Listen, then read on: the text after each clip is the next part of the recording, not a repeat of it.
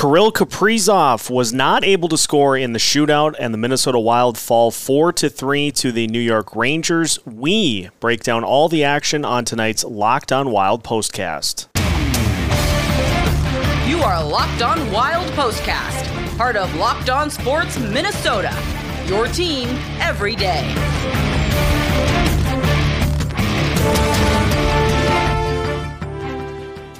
Minnesota Wild fall 4 to 3 in a shootout to the New York Rangers and we are breaking down the action in tonight's Locked On Wild postcast. Seth Topol joined by Kevin Gorg and Kevin unfortunately the Wild fall in this game. They were at full strength for the first time in a while though, which was good to see and um, that that is just a tough Rangers team that they went against tonight. Yeah, no question. The Rangers came in playing some great hockey, 11 2 and 2 in their last 15. Madison Square Garden always has such a great energy. It did tonight. Uh, you had some glitzy and glamorous uh, stars like Ryan Reynolds in the uh, in the bowels of the arena, and it was uh, it was a great place to watch a hockey game. Minnesota, I thought, had a great start to this game. Exactly what you want uh, in that first period. Got a lead. Um, it seemed to get away from them a little bit in the second period. There were some costly turnovers. They got bottled up a little bit, but this has been a poised team, Seth, on the road all season long. Talked about on the broadcast tonight. They don't panic and they seem to settle things down again in the third period. And anytime you lose in a shootout, it leaves a not a bitter taste in your mouth, but a weird like, like it's how are you supposed to react when it's when it's the shootout? It's it's a gimmick. They did, I think, enough to win a game, especially that penalty kill in overtime. But in the end, they only get one point. Yeah, weird situation at the end of the game with the too many men in a three on three overtime period. And uh, Dean Evason was not happy about it, to say the least. But uh, credit to Jonas Brodin, Jared Spurgeon, Joel Eriksson Ek, and Marc Andre Fleury for killing that penalty off. As that was uh, that was a dicey point in the game, to say the least. Yeah, four on three is something you don't practice defensively very much. And I loved how Dean Evason – used his time out about midway through that PK to get those guys some rest. He knew that those were his three best penalty killers, and if they were going to get to a shootout situation because they were late into the overtime at that point, he had to rely on those three guys to carry the load, and they did. They were awesome in that situation. And once again, I feel bad for Marc Andre Fleury. He left the ice tonight right by where I stand to do my post game work, and he was extremely upset about uh, the shootout and the way it went. And I know that uh, when you're a goaltender, you get way too much credit when you win and way too much blame when you lose. But uh, he's been very hard on himself these last couple of starts, and you feel for the guy because once again he battled his butt off through that entire game, gave some uh, some great, I think, opportunity for the team to win, especially in that second period. When let's be honest, Seth, they could have been down a goal or two after that period. They gave up 20 shots in that middle frame. And I thought Fleury once again put his team in a position to win. Well, and I was looking at some of the analytics after the game, and a lot of high danger chances for the Rangers in this game. I think they had 25 total. And those are just the highest magnitude shots for your goalie to try to make saves. And so it's asking a lot for your goalie to have to contend with that many point blank looks for such a good shooting team like this Rangers squad. Yeah, you can't blame the goalie tonight again. A lot like the game in Buffalo. The Wild have to clean some things up. And uh, I'm going to just draw a line through that St. Louis game because I think both teams coming off back to backs with, with travel were tired. So that was a lower scoring game, in my opinion, for that reason. If you look at the last two games against skilled teams like Buffalo and the New York Rangers, Minnesota's kind of gotten away from what they do well, which is frustrate teams, shut teams down, and and win with defense first and play the the transition game to create good offense. They didn't do that in these two games. They got into a bit of a track meet in stretches of those two games, and it cost them. Uh, we saw goals from Kirill Kaprizov, and of course, Matt Zuccarello scored against his former team. And uh, it is fun to see those two back on the ice. I'm sure Kirill is ecstatic to have Zuccarello back. But um, I, I, thought it was uh, was pretty eye opening to see some of Zuccarello's comments after the game, just not – really thrilled with how the team played uh, at all in those first two periods. And you, you, like to see leaders like that be honest about how things are looking. But obviously, he, I'm sure, was uh, was more upset at the loss in general than uh, the play overall. Yeah, I think I, I think Matt Zuccarello, Marcus Foligno. I had a conversation with him uh, after the game here when we got back to the hotel. They were extremely disappointed and I think from a if if you're a fan of the Minnesota Wild, that's what you want. You want to see that emotion. You want to see that reaction because if you look at the Western Conference right now, if you look at the Central Division right now, there isn't a lot of room for error. Everybody keeps winning. Dallas won again tonight. St. Louis rallied for a win.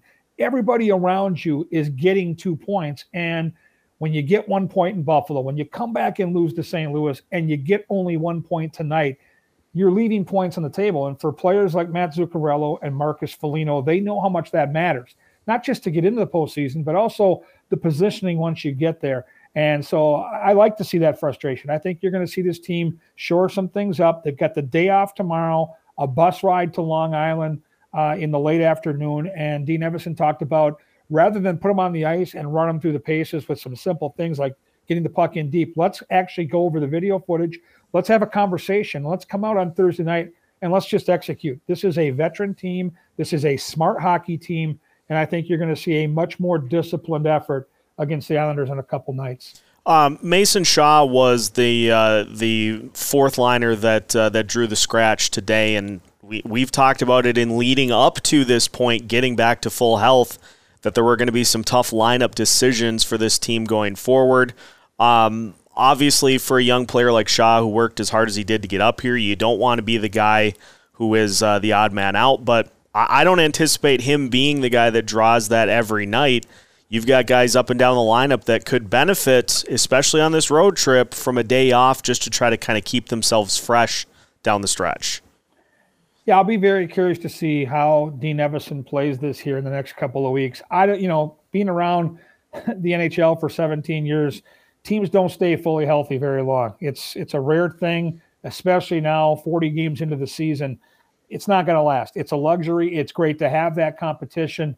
Uh, Mason Shaw is going to find himself back in this lineup at some point. There's no doubt in my mind. And there are going to be injuries, and you have to be ready for that, and you have to weather the storm. The one thing that Minnesota brings to the table is depth. They've got depth at all three positions. I like the way both goalies are playing. You've got a really good defenseman in Alex Goligoski who hasn't played a lot of hockey lately. And so that depth can be a weapon in kind of the dog days of the season. And I always look at games 30 through 70, that middle chunk where you're hurt, you're banged up, you're tired, there's travel. Before you can see the light at the end of the tunnel is when you really need to rely on that depth. And Minnesota's got it right now, and that should help them.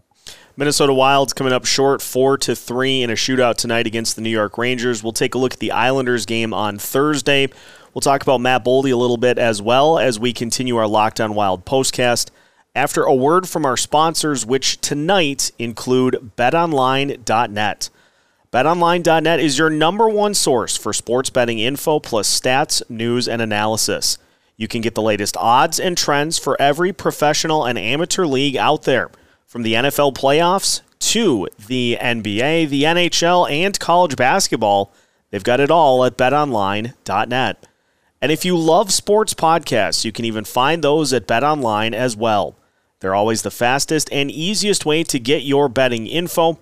So head to their website today or use your mobile device to learn more about the trends in the action at BetOnline, where the game starts. Minnesota Wilds come up short in a shootout 4 to 3 tonight to the New York Rangers. Our Locked On Wild postcast continues. Seth Topol joined by Kevin Gorg. Kevin, uh, I know there has been some chatter about uh, Matt Boldy's turnovers starting to kind of pile up here over the last few games. And uh, with the Kaprizov line getting back together and, uh, and scoring a couple of goals, I think some of that spotlight kind of shifts to trying to get that Matt Boldy line going with Ryan Hartman and Freddie Gaudreau as well. Yeah, there's no doubt. It, tonight's turnover was a big one. It led directly to a goal. It was a situation where I know Matt would want to have it back and throw that puck in deep. And I think, you know, social media now and fans have the you know the ability to go out there and vent their frustration. But remember, you know, this kid could still be playing college hockey. He's, you know, he's a young kid. He's in his second year. He hasn't uh, played yet 100 games in this league, and you know he's going to make mistakes. But I think if you're Matt Boldy right now, I think it's a a good chance to kind of reassess, you know, what you want to do and how you want to go about your business. I think sometimes kids, when they get into a stretch where they're not producing, press a little bit and cheat a little bit and try to do too much. And I think that's exactly where we are right now with Matt Boldy. They want him to simplify his game, They want him to get that puck to the net and use his big frame. He has so much skill. He, he cares so much about this team and winning that I think sometimes it can be counterproductive when you get kind of get inside your own head and think you got to go out there and every shift make a game changing play to win a game. You don't need to do that. You got plenty of talent on this team. Make the simple plays, get back to what really has brought you success in your career now. He's one of those guys that seems to find the puck. And so if you can get the puck in and get on a forecheck, it always seems to end up on a stick around the net anytime. And then you'll get some good chances from doing it the right way rather than trying to dangle, trying to do that one extra move, especially in the neutral zone, and get burned the other way. It was good to see uh, Brandon Duhaime and Connor Dewar reunited on the fourth line. Those guys uh, have a lot of fun playing together, and um, you know having the luxury of deploying that fourth line with both Duhaime and Dewar and Ryan Reaves uh, is going to be something that is going to benefit this team down the stretch because those guys all play hard. They bring physicality, and uh, I think they bring a spark, most importantly, as well. You know, I've talked to a handful of coaches in this league, most recently, my good friend Donnie Granato out in Buffalo, about what Minnesota brings to the table and why it's so difficult. And, and what some of these coaches continue to come back to is how heavy this team is front to back. And that's a fourth line that can go out there, you know, late in periods at crunch time and, and wear teams down by getting on the forecheck. Duhaime is physical, he's fast, he's aggressive. Ryan Reaves is an animal. He gets in there, he just grinds people down uh, on the wall. And you know, you look at the Ek line, we talk about the grief line and how physical they are. And then you, you know, you heard Lou Nanne on the broadcast tonight talk about how good Kirill Kaprizov is in the trenches and on the wall, which he is. This is a team that can play that style of hockey and wear teams down. And if you've got four lines that can all play hard hockey, big, strong hockey on the wall, teams don't want to do that for 60 minutes. And so, yeah, that's a huge asset. And I think that kind of gets lost in the shuffle when you look at like how the Wild played the second half of the year last year, Seth, and how they seem to be better late in the year when teams were getting tired. That's a couple things. It's the depth they have, four lines and 60, and how much they rely on that depth, but it's the physical play that can grind teams down when teams don't want to be there. Uh, the Islanders up next, and uh, we talked a little bit about it uh, in our previous postcast. But uh, an Islanders team that they're they're hanging around the postseason conversation as of right now. You know, they it seems like they're kind of up, kind of down, but Zach Parise is having himself a heck of a season so far, and so you know he wants to uh, to try to get one in against his former team. Well, and you also know you've got a roster full of guys with connections. You mentioned Zach Parise. I mentioned Hudson Fasching, uh, former Golden Gopher, on our last uh, podcast. And then you think about Anders Lee and Brock Nelson. This is a team that's full of guys that want to play well against Minnesota. They know this game will be on TV back home for their family and friends. So yeah, it's going to be uh, it's going to be a tough match for Minnesota. The Islanders tonight played Dallas all the way to the wire and lost in extra time. So uh, I expect a low-scoring, tight game where mistakes are going to matter. And I'll be very curious to see what kind of adjustments Dean Evason makes. If there'll be any lineup changes, who will be in goal? I think that's a, a question mark. Um, you know, you've got days in between games, so even though we assume it might be Gustavsson and, and maybe you know, he's feeling healthy again and ready to go. That's fine. Uh, but uh, you've got three games this week, so someone's going to get two. Likely, someone's going to get one. And uh, I think this is a really, really important game. I look at this game and Saturday's game, and there's no such thing as a must-win here in January. It's ridiculous to to say it that way. But if you know what you've got coming on that road trip, and I've mentioned it before, Washington, Carolina, the Florida Panthers, Tampa Bay Lightning, you're going to be a substantial underdog in at least three of those four games, if not all four these are two games where you are likely going to be the better team and you got to go out there and play like it. You got to earn those two points. But if they can do that, then you get a little momentum and give yourself a chance to ca- kind of catch your breath because these last three nights, the Wild have walked away a frustrated hockey team. Well, and it's it's the difference in mindset too of going into that stretch maybe on a two game winning streak as opposed to losing four out of five or losing, I hope not, five in a row. Yeah, it's it's a critical juncture and you know, every season presents challenges for for all these teams, and the Wild are kind of a crossroads where they had been playing really good hockey. They've been a couple of really heartbreaking losses here along the way. The Buffalo game, they had a lead. They had a lead tonight in the third period. So now it starts to mount up a little bit where you start to feel a little bit. And so I think this game on Thursday will really have a big impact on what happens Saturday. And so if you can go out there on Thursday night, play a, a full, complete 60 minute smart game on the road against the Islanders, you know, win a, a low scoring 2 1 or 3 2 type of game, that gives you a chance to kind of say, okay, we're back to who we are. This is our identity.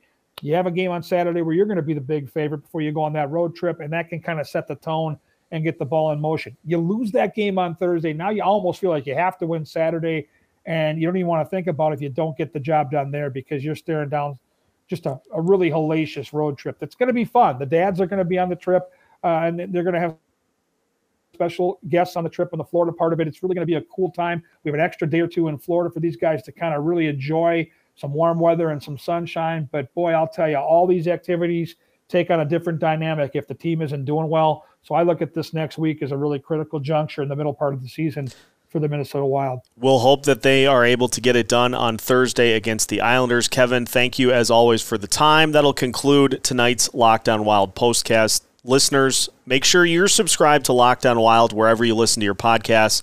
We've got these postcasts, we've got pregame content, we've got new episodes all week long as we keep you up to date on all things Minnesota Wild. So until our next postcast, make sure you check out everything we have to offer. New episodes every Monday through Friday as part of the Locked On Sports Podcast Network.